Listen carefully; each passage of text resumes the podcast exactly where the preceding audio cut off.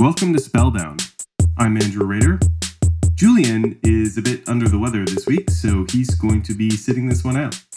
But I have the great pleasure of interviewing Doctor Jessie Christiansen, who is an astrophysicist with the NASA Exoplanet Science Institute at Caltech, where she searches for, characterizes, and catalogs planets orbiting other stars. So we're going to be talking about exoplanets, really cool planets circling other stars outside our solar system. In twenty eighteen, she was awarded the NASA Exceptional Engineering Achievement Medal for her role in the successful NASA Kepler mission. Kepler is one of the best space tele- telescopes, it's really cool, which discovered thousands of exoplanets and revealed that rocky planets are common throughout the galaxy. She now works on the NASA Transiting Exoplanet Survey Satellite, TESS, to find the nearest planetary systems to Earth. Systems that will be ripe for further study with the next generation of ground and space-based telescopes. Welcome to the show, Jessie. Great Thanks, to have Andrew. you on the show tonight. Yeah, yeah. So we're going to talk about exoplanets. We're going to be talking about planets around other stars. Would, could there be life there? What do we mean by Earth-like? Are there literally other Earths out there? And what do we know about them? And how do we know it? We're going to find, you know, how do we measure their atmospheres? And just what is the state of knowledge? I'm sure Wait, how people long, have lots how of long questions. How long are we going to talk for? Yeah, maybe like forty minutes or something like that. But uh, so I guess um, maybe just give a quick introduction of what your research is on, what your background is, how you got into this, and I guess what is an exoplanet? Just sort of top level. Sure, absolutely.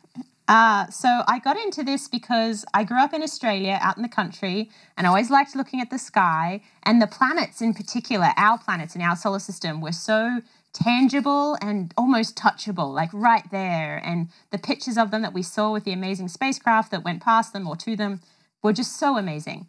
Uh, so when I became a grad student in, in astronomy in the early two thousands, we were just starting to learn about these things called exoplanets. Uh, so these are planets orbiting other stars. And the idea had been around for thousands of years because we've known that the points of light in the sky were stars like our sun for a long time. And if our sun had eight or nine or seven, however many you believe, planets around it, then maybe other stars did too. Uh, so this was just becoming a big thing when I became a grad student, and I was super excited about the idea of looking for these worlds, these tangi- tangible, touchable worlds around other stars. Uh, the, the sad story is I spent a very long time searching for these exoplanets without finding them. So I was a grad student for four years, worked on two different projects, never found any planets. Then I was a postdoc for two years, searched for them again, never found them. Uh, and then I joined the NASA Kepler mission as a staff scientist in twenty ten, and finally was part of an incredibly successful, in fact, the most successful project so far to find planets around other stars, and have been involved in finding thousands of planets. So I finally, I earned my due, I put in the, I put in the hard yards, and now we know that there are thousands and thousands of planets around other stars, and we actually predict that in the galaxy there's billions. So that's pretty cool. So how do we find planets around other stars? You said there, the planets in our solar system, I mean, you can go out, you can see Mars, the little red dot in the sky. You can see Saturn and Jupiter, which are really bright. How do we see planets around other stars? Right. And that's the thing, right? So Jupiter and Saturn are bright to us, but the Jupiters and Saturns around other stars are incredibly, incredibly, incredibly faint. So faint, they're in, almost impossible to see. Even with our current technology, which is getting better and better all the time, people building better instruments, launching better spacecraft, it's almost impossible to see them. So actually, mostly we discover them indirectly, by which I mean we look at the stars that they're orbiting and we see the stars change, because the stars themselves are putting out lots of light, they're very bright, uh, and the The planets themselves modify the star's behavior, and that's what we're looking for. And the two most common ways that we've found of uh, discovered to find planets, one is called the transit method, and that's what Kepler and TESS use. Uh, and that relies on the fact that if you have a bunch of planets orbiting a star and they're lined up just right, uh, so if you're looking at that star, then the planet just happens to go between you and the star, and it will block some of the light. It actually just comes across and blocks out some of the light. So you measure the brightness of the star over and over again, and you wait, and you wait, and you wait. And eventually, if you're lucky and it's lined up just right, you'll see a dip.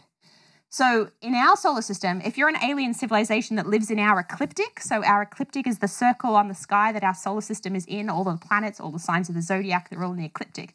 If you're an alien civilization that lives on a star in the ecliptic, you might see the Earth transit, our sun. Uh, and every three hundred sixty-five days, you would see a little dip, and that would be the Earth going by and blocking a very, very, very small amount of light. And that's one of the reasons why we had to go to space, because these dips caused by the planets blocking some of the light are very small. The other problem with transiting planets is, as I said, they have to be lined up just right. So most of the time, planets don't transit. Most of the stars in the sky have planetary systems around them that we'll never see in transit. So transit is kind of a bit of a roll of the dice. It's a statistical method. You have to look at hundreds of thousands of stars to find the small number of systems that are lined up just right. The other method, so that's the transit method. The other method we use most commonly is called the radial velocity method. And it's got velocity in it because uh, we have ways of measuring the velocity of stars. We have ways. It sounds like the mob or something. We have ways of making them talk. Um, so we have ways of measuring the velocities of stars. So all of the stars in the galaxy are moving. Our entire galaxy is rotating around the galactic center. It's very cool. But if you look at the motions of the individual stars themselves, sometimes you see something really interesting. So again, let's pretend you're an alien civilization looking at our solar system. You would see our sun moving back and forth with a period of about twelve years. And that's because of Jupiter. Jupiter's actually pulling on our sun. As Jupiter's going around our sun, it has enough mass that it's actually tugging on our sun. So the sun is tugging on Jupiter, but Jupiter's tugging back. So the sun is actually inscribing like a little circle in the middle of our solar system because of the orbit of Jupiter. And it's moving, so we can measure the velocity. So what we do is we measure the velocities of other stars and we look for wiggles, back and forth wiggles that are caused by them being orbited by planets. So again, these are really indirect methods. We're not usually seeing the planets themselves. We're seeing the impact of the planet on the star. We're measuring the starlight in various ways, and we see something happen to the starlight that's because of a planet. So it's kind of an induction. We infer that there are planets there because we see the stars do a thing. In a very, very small number of cases, which are spectacular, and if you haven't, please go on the internet and look for these systems. In a very small number of cases, we have been able to take pictures and even make movies of planets orbiting other stars, which is incredible. Uh, it's a very small number because the stars have to be very close to us, so it only, happen, only works for the most nearby stars. Uh, the planets themselves have to be very young. So this only happens for young, young solar systems. And that's because as planets form and collapse and create and become their final planetary forms, they're still radiating heat. So we can actually see them glowing because they're still hot, because they're still forming. Uh, so we see this for very young planets that are very nearby, and you can just see them if you're very clever and you block out the light from the central star with a very clever instrument called a coronagraph, then you can see these planets. So there's only a handful, but there are a number of planets where we can actually see them, which is incredible to me. So you detect them from the wobble of the star um, in the case of in, in that method. So is is it true that uh, the common gravitational center of Jupiter and the sun is actually outside the sun? So Jupiter's not a planet for that reason? I th- so my husband and I were actually trying to do this back of the envelope math the other day. It's about a solar radius if we've got our like order of magnitude astronom- astronomy right, mm. and all astronomy is order of magnitude. So I think it is actually just outside the surface of the sun. Now all your listeners are going to go fact check me and be like, oh, it's just inside. It's either just inside or just outside the okay, sun. Yeah, pretty, pretty, pretty close. Yeah, yeah. This is like um, Pluto and Charon. Pluto has a moon. Exactly. It actually has five moons. But Pluto and Charon are really like a twin system that kind of orbit each other, basically. Although exactly. Pluto's larger, exactly. so yeah. So interestingly, there is not a definition of an exoplanet yet. So all of this guff about Pluto and whether or not it's a planet, it's because mm. someone wrote down, inscribed from on high, these are the mm. characteristics that something called a planet will have. Mm. As yeah, of yet, yeah, there yeah. isn't it's an arbitrary. Official exoplanet definition. So we get mm, to do whatever we want. Ha ha ha. But isn't a dwarf planet a type of planet?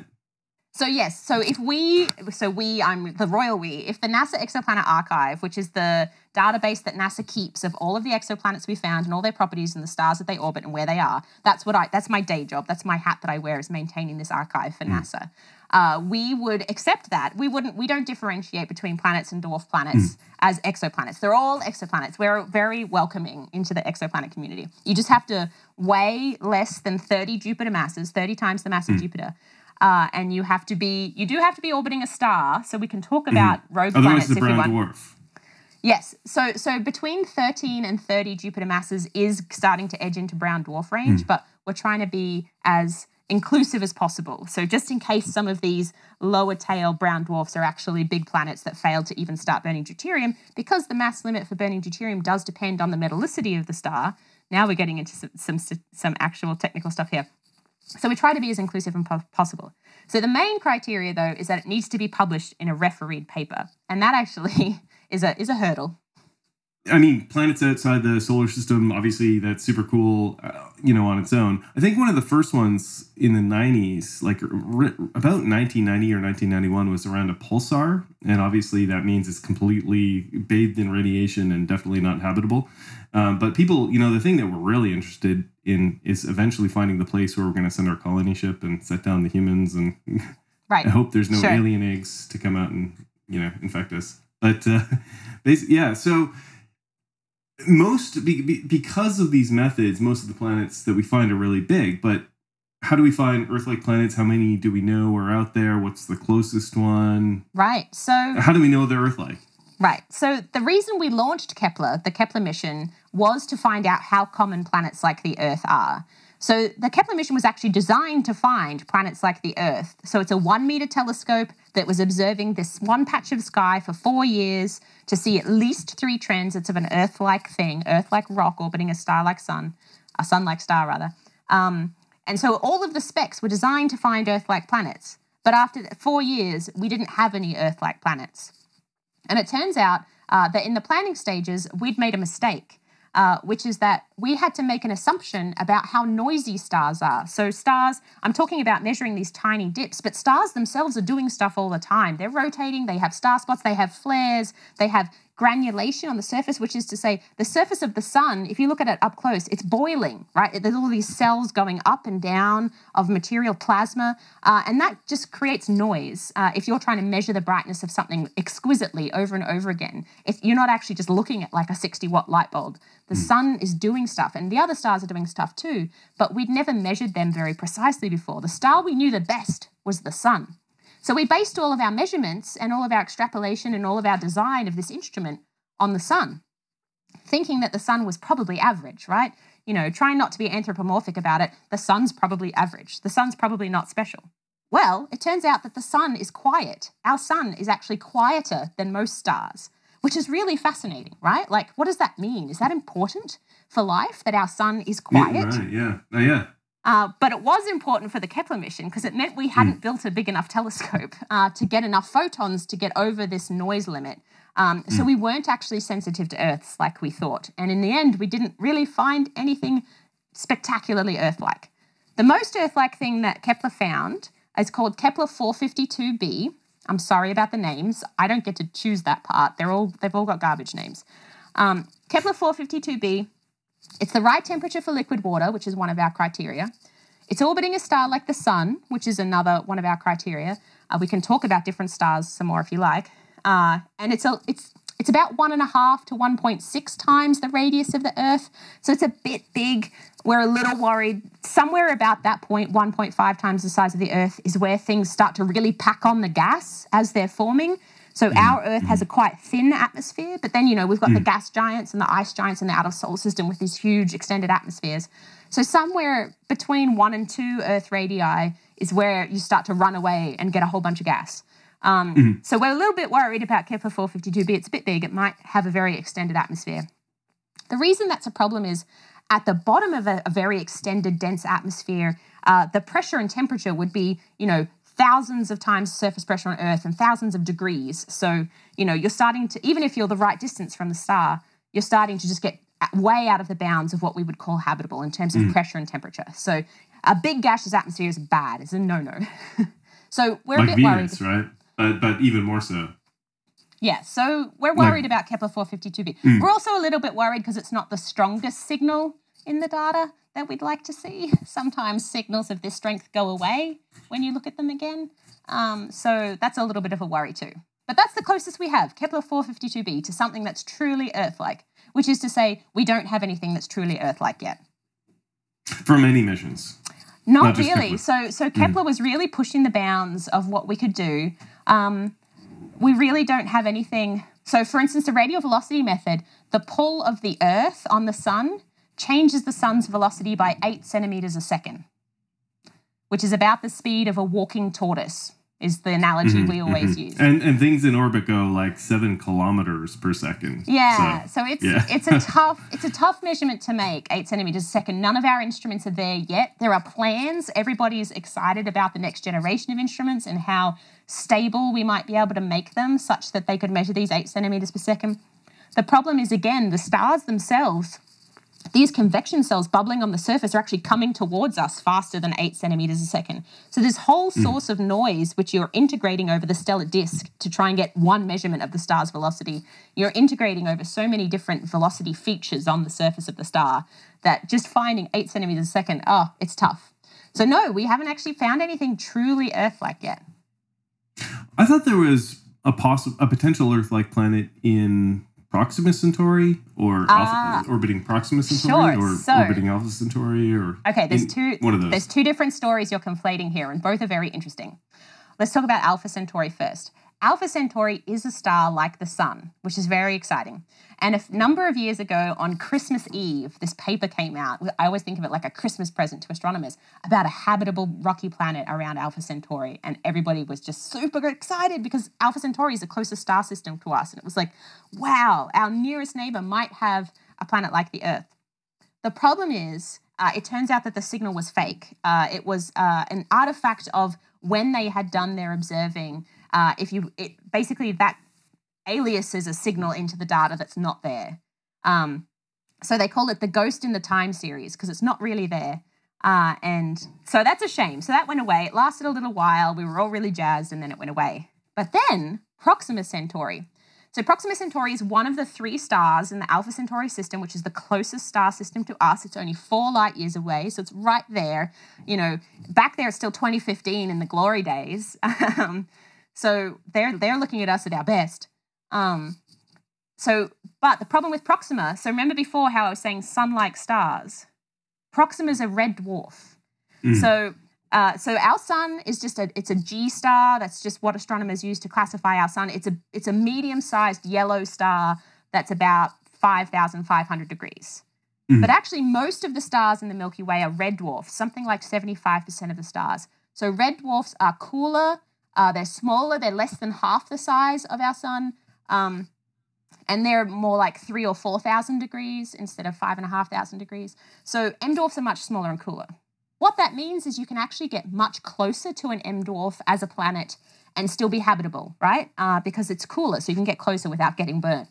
Uh, but the problem is M-dwarfs uh, have a very different radiation profile to the sun. So where M-dwarfs put out a lot of their energy, M-dwarfs are very active. So when I was talking about our sun with its like piddly few sunspots every now and then, M dwarfs are like sunspots and flares all the time, just going off all over the place. Um, and each of those events puts out a massive amount of high energy radiation. So X-ray radiation, U V radiation. Um, U V radiation is what we use to sterilize equipment on Earth. It's not, it's not good. So we're worried about planets orbiting M dwarfs. We're worried that they might be sterilized by these high energy events that are happening very regularly. So they seem like they have rocky planets around them, which is exciting, and they're the mm. most common kind of star in the galaxy, which is awesome. We think the galaxy is full of rocky planets, but they might all literally just be bare rocks because their atmospheres have been stripped away by these high-energy, high solar wind effects. It's it's we don't know. It's an active area of research right now, whether M-dwarf planets are habitable. What about the TRAPPIST system? It's supposed to have three Earth-like, I mean, planets in the in the yes. Goldilocks zone, at least, right? Yes. I mean, it's a red dwarf, I think, so they're it much closer. An, I mean, they're they're within the orbit of Mercury, I think, all of them. But, all, but yes, they're all, all really seven small. planets. Yeah. Yes, so that's also an M dwarf. So uh, there are seven planets that we know of. I'm holding up seven fingers, like your listeners will be able to see. I'm sorry, listeners. There are seven planets right now that are rocky and that are the right temperature for liquid water, and all seven of them orbit M dwarfs. Right. Okay. So is it possible, I mean, this is more of, more of like an astrobiology or maybe biology question, but is it possible that you might have life that would be able to tolerate higher radiation levels? Or I guess you're saying the atmosphere is even not present ne- necessarily, right? Or like Karl Sagan even imagined like animals flying through gas giants, right? Right. And it's it's not really impossible. It's just we we don't see it. We we don't know about it. So maybe it's possible. Right. So there's there's a few things there I'll touch on. Uh, yeah. One is that if the atmosphere is gone, then there's no there's no pressure on the surface to keep things like liquid water. Mm-hmm. Liquid water comes back to your point about Carl Sagan, which is that there are many different kinds of energy pathways and chemistry we can imagine that would create something that could be, if you saw it, you might think it's something called life. Um, mm. We are, that's stuff that people are doing in the lab right now. Like, what are the other chemical pathways? What are the energy gradients you can exploit uh, if you wanted to be life that wasn't just, you know, D N A-based, right? But when we're asking for money from NASA to go and look for potentially habitable things, it's very difficult to say, we don't know what we're going to look for. Please fund us to search for everything in the sky. And we've mm. tried that, and it's usually not a success. Yeah. You need to have some other very cool scientific reason, like we will also explain the birth of stars and how galaxies die and all that other kind of stuff. Also, we yeah. look for life because we're looking. But if you want to, if you want to get funding to do something like this, you really need to explain why. And at the moment, the only real clue we have is that all life on Earth uses liquid water. So that's kind of what we have, and we're going with it. You're absolutely right that there may be many different kinds of life. I hope there are. That would be amazing. Imagine if there was only one kind of life. Like, come on. Chemistry and physics is more interesting than that. But, but that being said, I don't know how we look for them. We're going to take a quick break, but don't go anywhere. We're coming right back. I promise. Basically, right now, we're looking for liquid water. And I think that, is it the J W S T, the James Webb Space Telescope, That's will right. actually be able to detect, we'll have a spectrometer or something like that, that will be able to detect liquid water in the atmosphere of the light coming directly from the planet or something like that. Like, how, how are we going to confirm that there is liquid water? I mean, I know that we could tell if it's the right distance from the sun, right. but... So, yeah. so this also takes advantage of transits. So when the planet goes in front of the star, if the planet has an atmosphere, a thin ring of gas around it, then the starlight will pass through the atmosphere, just the way our sunlight passes through to us. Now, all atoms and molecules have a fingerprint uh, in the sense that they absorb light at different wavelengths. So water absorbs light at certain wavelengths all the time, everywhere in the universe. Hydrogen absorbs light at a particular wavelength all the time, everywhere in the universe. So they all have these spectral fingerprints. So if we look at the sunlight, at the light from the star, before the planet goes on, and then when the planet goes in front, we look again, any difference in the spectrum is caused by atoms and molecules in the planet's atmosphere block, uh, blocking some of the light. So we know that water absorbs light at one point four microns. So we look there, we say, hey, if we look while this planet is on and off the star, do we see a difference at one point four microns? And if we do, we're pretty sure it's caused by water. Now, whether or not it's caused by liquid water is a much more difficult question. You need to know the radius of the planet very well, the mass of the planet very well. You need to have a good model for its atmosphere, uh, whether you could have liquid clouds, for instance, in the atmosphere. Uh, so that's all very model dependent right now. Or you can say there's water in some form, it absorbed at one point four microns. Then you say, on this kind of planet, at this temperature, the atmosphere would look like this, therefore we think it's liquid water. So it's a bit, you have to make a whole series of assumptions is what I'm saying to get from something absorbed at one point four to liquid water. But that's basically what James Webb will do. Uh, it's going to look at a whole bunch of different wavelengths for a series of molecules that we're interested in. Um, unfortunately, James Webb, even James Webb, which is going to be six and a half meters, the biggest thing that NASA's ever launched into space, even James Webb won't be able to do that for truly Earth-like planets because the signal's just too small. Earth's are tiny relative to the sun, so small. Okay, so um, you mentioned Alpha Centauri, and that is a binary system. What would a planet be like in a binary system? That's like Luke's home planet, Tatooine. Exactly. Which has two suns, yes. right? And I guess it sort of depends on how close the stars are to each other. But uh, can you imagine that there might be binary systems where the star- stars aren't just like really far apart, but sort of actually relatively close to each other that might somehow be able to support life and it would just have some weird... Actually, I've heard that, you know, the seasons in Game of Thrones, how they're all like different right. lengths, yes. random lengths almost. It's uh-huh. kind of maybe a binary system, and that's why. Because I saw that, that yeah, it's a very eccentric binary. Yeah, yeah, yeah, that, that, yeah. that would be fun. Uh, an, an astronomer should go, an astronomer who likes Game of Thrones should go and work out if that's actually plausible. Um, so yes, we have found lots of different kinds of binary systems that have planets in them. Um, so there's basically, they fall into two main categories. So it comes down to stable orbits, stable orbits. So in one kind of system, there's two stars that are very close together, a very close binary star, say orbiting each other in less than a week, just a few days. And then you have a planet that's far enough away, oops, sorry. Then you have a planet that's far enough away that the two stars are basically like a point source.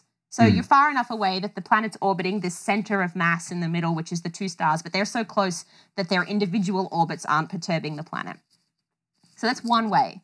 But you they, still will get a temperature cycle, right? But it would be on the order of weeks or something like that, or yeah, days yeah, or yeah. weeks, right? So, so it'd get so, like really hot. Every two weeks it gets really hot and then really cool and then really hot, kind of. Yeah, it's, it's possible because often these binaries have quite different types of stars in them. So like a G star mm. and an M star, for instance, one of our yellow mm. stars and then like a cool M dwarf. Um, and they're and they're often eclipsing each other as well. So you'd get like daytime from one and nighttime mm. from the other. Um, because what we found is that these stars and planets are often in the same plane. So if you imagine a big pancake of material kind of collapsed down to form these stars and the planets, the stars and the planets are all in the same plane. So how we see these with Kepler is actually you see the planet transiting both stars, one after the other. Mm. Uh, and then, oh, wow. and yeah. then when the planet comes back, the stars have switched places, so you see the transit again. Uh, but it's orbiting the other star first. Um, so you see these really complicated, interesting light curves from these planets orbiting these binary stars. So that's one kind of binary system that has planets around it. The other kind, uh, which is I think is the first one you alluded to, is when the binary star is so far separated and the planet is orbiting very close to one of them that the other star mm. is effectively not there. Like they're gravitationally mm. bound, but it's far enough away that it's, again, not perturbing the orbit of the planet. Um, so in terms of stability, you basically just have to be able to treat, you have to have a planet orbiting a point source. So that means either the stars are really close or the stars are really far apart. So there's mm. a whole bunch of intermediate space, which is just, you know, a no-no. Like yeah, stability, right. no. It's just going to, the planet's just going to get spat out. Yeah, they wouldn't even have planets then. I mean, or or maybe they would, but like further away or, yeah, hard, right. hard to say. Like we we may even have planets that are quite far away, right? Like further than Pluto and, yeah. So may, maybe there might be planets. Sure. I mean, I'm at Caltech, so I'm contractually obliged to talk about Planet Nine. Uh, yeah, which is exactly. the putative body that's out past Pluto, which is uh, shepherding a bunch of Kuiper Belt objects. So Kuiper Belt objects are, the, are a bunch of stuff like Pluto uh, way out past Neptune. Um, uh, and yes, it looks like some of them seem to be lined up in a not random way, which can be explained by another body called Planet Nine, uh, which was uh, hypothesized by two Caltech astronomers a couple of years ago. Uh, how large would that have to be? Oh, that's a good planet. question. Um It's, oh, I want to say like five to ten Earth masses. Like, it's not huge. Yeah, so not like Pluto, though. It's a lot bigger. Oh, yeah, I mean, big, it's no, like, it needs to be like big enough. It's like to, Neptune almost. I mean, yeah, so I think it's, getting, it's between the size of Earth and Neptune, which is mm. interesting um, because one of the one of the most interesting things we found about exoplanets is that the most common type of planet seems to be between the size of Earth and Neptune. So in hmm. our solar but system... But we have none of those. Exactly. Yeah. In our solar system, there's yeah. a big gap. We have the four rocky inner planets, and then we have the four bigger like ice and gas giants in the outer solar system. Hmm. And there's a fair gap in between in terms of size. So it's really interesting that the most common kind of planet is one that we don't have, and we have eight planets. Why don't we have the most common type of planet? So maybe Planet Nine is one of these planets. Well, also, so Neptune, I mean, all the gas giants in our solar system, as I understand... They're not that different from rocky planets, except they're far enough out that the sun doesn't strip away their atmosphere, and they're large enough that they retain their atmosphere. But I guess like a slightly larger planet, would that be a gas giant or or super Earth or? I mean, like that's the that's the million dollar question. A semi-gas giant, or yes. So like, that's actually exactly why we launched TESS. So TESS was designed to find out what these are. Like, where do we transition from them being big rocks to being small mm. gas giants? Um, yeah. And we have a hint of that in the Kepler data. If you look at the distribution of the radii, the sizes of the planets, it's actually bimodal between Earth and Neptune. There's actually two bumps. One of them mm. is at about one to one and a half Earth masses, uh, Earth radii, sorry. And then there's like a valley at about one point eight. There's very few planets that are found at that size. And then there's another mm-hmm. bump at about two times the size of the Earth, so half the size of Neptune. Um, and the hypothesis at the moment is that it's got something to do with the atmospheres being stripped away. Once you get above a certain mass, you pass some critical limit and you can hold on to your atmosphere. But if you don't, then your atmosphere gets stripped away. Uh, and you end up with these uh, much smaller bodies. So you end up with this bimodal distribution, which is super interesting.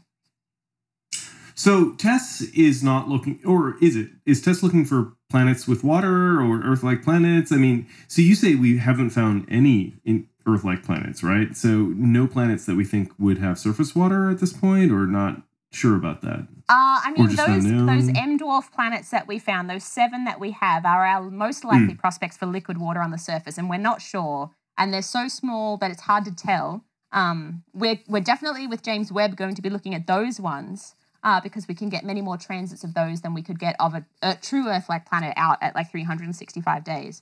So we'll be studying those M-dwarf habitable zone planets to death with James Webb. I mean, mm. they'll be the prime targets. Um, but the planets that are further out, even for James Webb, we can't do. Uh, in terms of liquid water on the surface, again, we have no we have no evidence yet of of liquid water on the surface of a planet, unfortunately. But that's the prime goal. That's like the big one. So would you consider a lack of a result to be a result in the sense that um, does that mean have we surveyed stars enough to know whether they maybe don't have Earth planets then, or just it's really tough to, because when you look at a star for transit, I mean, the, the planet has to be pretty close to the star and you have to looking at, be looking at it plane on and all this kind of right. stuff. So there could be tons of planets out there that we just don't see because the conditions aren't right to see them. Exactly. Um, But do we have enough information to rule out planets around other stars in, in, in many cases? Right. So that's what we're trying to do right now with the Kepler data. So as I said, Kepler wasn't sensitive enough on its own to see these Earth-like planets, but it saw lots of planets that were a bit bigger than Earth, and it saw a lot, a lot of planets that were closer into their star than Earth. Right where Earth is is where the sensitivity just dropped off. Like we just... The, mm. the telescope and the t- amount of time we were able to observe, observe for weren't mm. enough to see Earth. So when you actually look at the population of planets, it cuts off right there. There's no planets.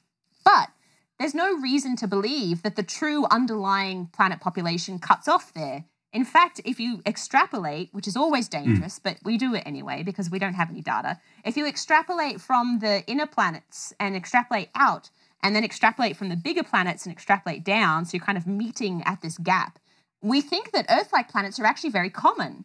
Uh, mm. So we think that something like twenty-five percent of stars like the Sun have a planet like the Earth. There are mm. huge uncertainties on that. In the published literature, it goes from one percent to one hundred percent.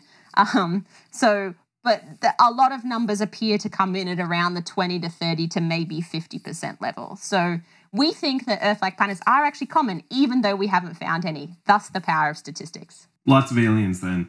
It, uh, I think Vulcan, the star that is Vulcan, has a planet, or, uh, Earth-like planet, or something like it that. Ha- it, it has a gas giant around it, but but gas giant. Okay. Gas giants often have rocky planets with them, so uh, we, I mean, the and protect them from asteroids Eridani too, does have so. a, does have a gas yeah. giant, so that's exciting. It may have more planets. Okay, so definitely Vulcans. Okay, great. Vulcan's confirmed. NASA scientist says. Yeah, that's the headlines tomorrow. Yeah. um, so what's the, uh, are you involved in the extrapolation to to find, um, to estimate if there's Earth planets or? Right, sorry, you asked about TESS. I didn't answer the TESS question. All right. So TESS is not going to find planets like the Earth. TESS is actually doing a very wide, very shallow survey of the sky. So where Kepler did a very narrow, deep survey of one part of the sky for four years, TESS is doing the whole sky in two years. So it spends one year doing the southern hemisphere and one year doing the northern hemisphere. So given the Earth, Earth an Earth-like planet would only transit once a year, and you really want to see three. Um, if you see one transit, you don't really have enough information. If you see two transits, it could be two different planets in the same system that have similar radii. So like Earth and Neptune, if you were, again, go back to our fictional alien civilization right at the start, looking at our sun, Venus and Earth would give the same size dip, basically. Um, so you really want to see three transits that are spaced the same apart. And then you're like, yes, it's the same thing coming again and again. So TESS isn't going to find planets like the Earth. But TESS is designed to find all of the nearest stars to us that have planets around them. So it's doing the whole sky, it's doing all of the brightest nearby stars in the sky, looking at every single one and saying, are there planets around it? So this is very exciting because it's the first truly like all-sky survey that we're doing. Um, the first two years we're going to miss a strip in the middle, that ecliptic plane that I was talking about, um, but we've just been approved for an extended mission. Hooray! Um, so one of the things we're going to do is turn our field of view sideways and get that ecliptic that we missed the first time. So we will truly do the whole sky, uh, which is very cool. Uh, and the idea is that we find the nearby stars that have planets around them that then James Webb, when it launches, will be able to go and measure in exquisite detail. So TESS is like the finder scope for James Webb. TESS is going to mm-hmm. find all of the really mm-hmm. exciting planets to follow up in the future.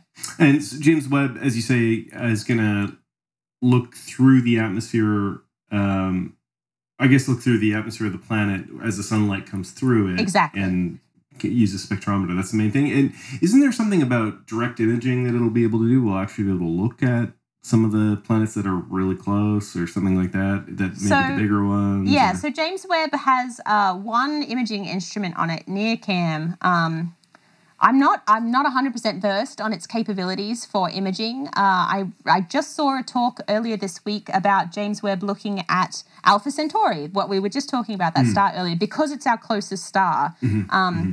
So uh, we have ALMA. So ALMA is this millimeter telescope uh, in Chile. Um, we have ALMA observations of Alpha Centauri, uh, uh, and we want to combine that with James Webb um, at, at shorter wavelengths. So millimeter is quite long compared to infrared. Uh, we want to look at with James Webb and ALMA at the same time and see if we can see anything around Alpha Centauri. That would be very cool. So if you had your druthers and unlimited money, sure, but we're still constrained by the laws of fiction, or uh, sorry, the sorry the laws of physics, laws of fiction, and um, what would you do to try to find planets around other stars? And is there anything else we can possibly do? Just build the biggest telescope you can possibly imagine, or right. something so, like that? Or... Yes, uh, there are a couple of very big telescopes that are being studied right now by NASA. Uh, so one is called LUVOIR, L U V O I R, and one is called HABEX, H A B E X. Mm. And they're both designed to image planets like Earth, so truly Earth-like planets. Uh, they're both, um, you know, scaled to be very large telescopes. So HABEX would be four meters, LUVOIR would be either eight meters or sixteen meters, depending on which option NASA takes. Uh, and they're designed to do this very clever imaging that I talked about with the coronagraph. Um, but they're mm. also predicting that... So by- you block out the sunlight. Exactly, basically. exactly. Yeah, okay. Um, yeah. So it's a very clever instrument that's designed to just try and block out the sunlight as much mm. as possible and look at the stars. Um, I, I say it's being studied because there are several orders of magnitude of, of improvement that are needed in the instrument for this to happen. But the prediction is, given how well we've been able to improve the instrument so far, that that will continue for a while. We haven't come to some fundamental limit in our ability to to measure this, the brightness of these planets and the separation. Um, so we're hoping, you know, that in twenty years' time, after James Webb and after WFIRST, we'll be able to fly one of these missions that'll be able to image planets like the Earth. Uh, and that will be exquisite because if you're actually getting the Earth light, then you can actually just put a spectrograph, like you put a fiber right on that light and get the spectrum straight of the planet. Instead of doing this subtraction with the star going in front of the, mm. the planet going in front of the star, you have to subtract one from the other and do that thing that your physics teacher always says not to do, which is subtract one large number from another large number and look at the difference. We want mm. to just look straight at yeah, the planet exactly. and like measure the light. And this would be this would be one way to do it. So these are, you know, ten billion dollars missions uh, that are twenty years away. But that's, you know, if I had my druthers and was constrained by the laws of physics, I would want one of these big imaging telescopes to get built and flown in space. So is it like the C C D uh, technology, like the actual uh, sensors that captures the light that needs to improve? And I guess if you get it wrong, is there a possibility of damaging damaging the instrument from the sunlight? Is that one of the constra- constraints or you just can't see it? So uh, there are hard stops in the optics if you want to get into the actual optics. So there's all different ways of, of correcting the light. So you put a hard stop in, but then you get diffraction around that hard stop and then you have to put in a sequence of lenses basically to like block that out. Um, mm. And this whole chain of optics in place, all of that's being fine-tuned right now. Like, can we put in like phase plates where you turn it, where you turn the light by ninety degrees and do something more clever uh, and this kind of stuff. So there's all of this incredible um, optics going on. Uh, so if anybody's out there studying optics, we need you. Come and work with us so that we can get this right. Um, and some of it is... But the iPhone twelve, iPhone twelve, they, they need to... Right, yeah, well, okay, fine. You can build a better phone or you can help us find the next Earth-like planet. Um, uh, so yes, we're trying to, so the C C Ds need to get better, our stability, so like just keeping everything at the right temperature and pressure is, like that's half the battle. All of these huge telescopes that we build and launch into space, we're just building like one hundred million dollars thermometers. Every time the temperature changed on Kepler, you could see it in the data just because the focal length changes, everything breathes, the, even the electronics noise changes at different temperatures, like the, the C C D readout noise is different at different temperatures. Mm. So just keep trying to find ways to keep everything the same temperature and the same pressure all the time. Like we're talking millikelvin precision mm. and like mm-hmm. millipascals mm-hmm. and it's just like keep it, keep it stable. Why couldn't you just build the largest telescope you could possibly imagine on Earth, like Arecibo-sized visual telescope that just collected a lot of light? Right. So there are there are a bunch of these being built as well, which is easier to control, I guess. Yeah, the next generation of optical ground-based instruments. So there's the Giant Magellan Telescope, which is being built. There's the Extremely Large Telescope, which is being built by the Europeans. There's the thirty meter Telescope, which is built being built by a consortium of universities and countries. Mm. So those are all to do that, to build a very, very big telescope on the ground. Are those for exoplanets? I mean, you could use them for exoplanet research, I guess, yeah. For some, yes, for sure. Um, definitely imaging of big planets um, and doing the spectroscopy that we talked about, all those kinds of things can be done. Um, the problem is on the ground is the atmosphere and the sun. So the sun comes up every day, which if you're trying to observe is a bummer. Uh, that changes the temperature of everything. This darned sun comes up and heats everything up. So if you're trying to keep things stable, that's a pain. Um, And the atmosphere itself is is mostly the struggle, right? So we even on a clear night, if you look up, uh, the stars above you are twinkling. Uh, and that, that's in part because the atmosphere is doing stuff. You, you're seeing straight mm. through it, but the air itself, pockets of air of different temperature and pressure bend light differently. Light is actually refra- refracting through all these cells in the atmosphere mm. before it gets to your eyes, which is cool if it makes twinkling stars, but if you want that twinkling star to block out the, if you're trying to block out the light from that twinkling star to look at a planet, the star's bouncing all over the place. So it just yeah. makes it that much harder. And for some, for a problem as difficult as Earth-like planets around stars like the sun, you want to remove anything that you can. So definitely space, definitely a big telescope, definitely the most exquisite instruments that humans are capable of. And then, maybe then, we'll get to Earth-like planets around stars like the sun. Or just build a giant shade to block out the sun. Oh, yeah. From the entire planet. Sure. Fine. uh, what are you, a Bond villain? Yeah, exactly. Yeah, I think that was uh, Mister Burns, actually, in Sim- The Simpsons. Uh, right, so we find Earth, but we, like, starve half the planet to death when the crops fail. Eh. Yeah. Yeah. Trade-offs. Anything else you wanted to add? Uh, if you want to go and find planets at home, you can do it. Uh, we have several citizen science projects that are going right now. Uh, if you go to Zooniverse, uh, which is this big citizen science platform, it has lots and lots and lots of different ways that people sitting at home can help scientists do things and make connections and find discoveries. One of the projects is called Planet Hunters. So Planet Hunters is taking data from tests every month. Every month data comes down from the spacecraft and we upload it to Planet Hunters. And you can help us look for these dips. So the dips are easy to show you what they look like. I can train you how to do it in like two minutes. But it's actually much more difficult to train a computer to do it. Like you can, uh, but but dips are have a mind of their own sometimes. They're around variable stars, they're around binary stars. They don't happen exactly periodically or they have a slightly different shape this time. So where humans are able to do this pattern matching very quickly and, you know, understand that's a dip, it's just a bit distorted. The computer's just like, well, I don't know what to do. It doesn't look like a dip anymore. So we have these citizen science projects where people can help us find planets. And we actually just two weeks ago submitted our first paper of a planet discovered by a citizen scientist in TESS. Oh, cool. Yeah. So, so please, if you're listening and you're interested, go get the TESS data and go help us find planets and get your name on a paper. Did they get to name the planet? No, they don't get to name the planet, but they get their name on the paper. They get to be an author okay. on a scientific publication, yeah. if that's something they want. Perfect. That, that sounds really good. Yeah. Well, it's been a pleasure. Thank Doctor you so much. Jessie Christiansen. It was a wonderful chat and looking forward to hearing about all the new exoplanets we discover with TESS and anything we can learn about them from upcoming space missions like the James Webb Space Telescope. Absolutely. Thank you so much for having me. It's been great fun. It's been a pleasure. Thanks. Cheers.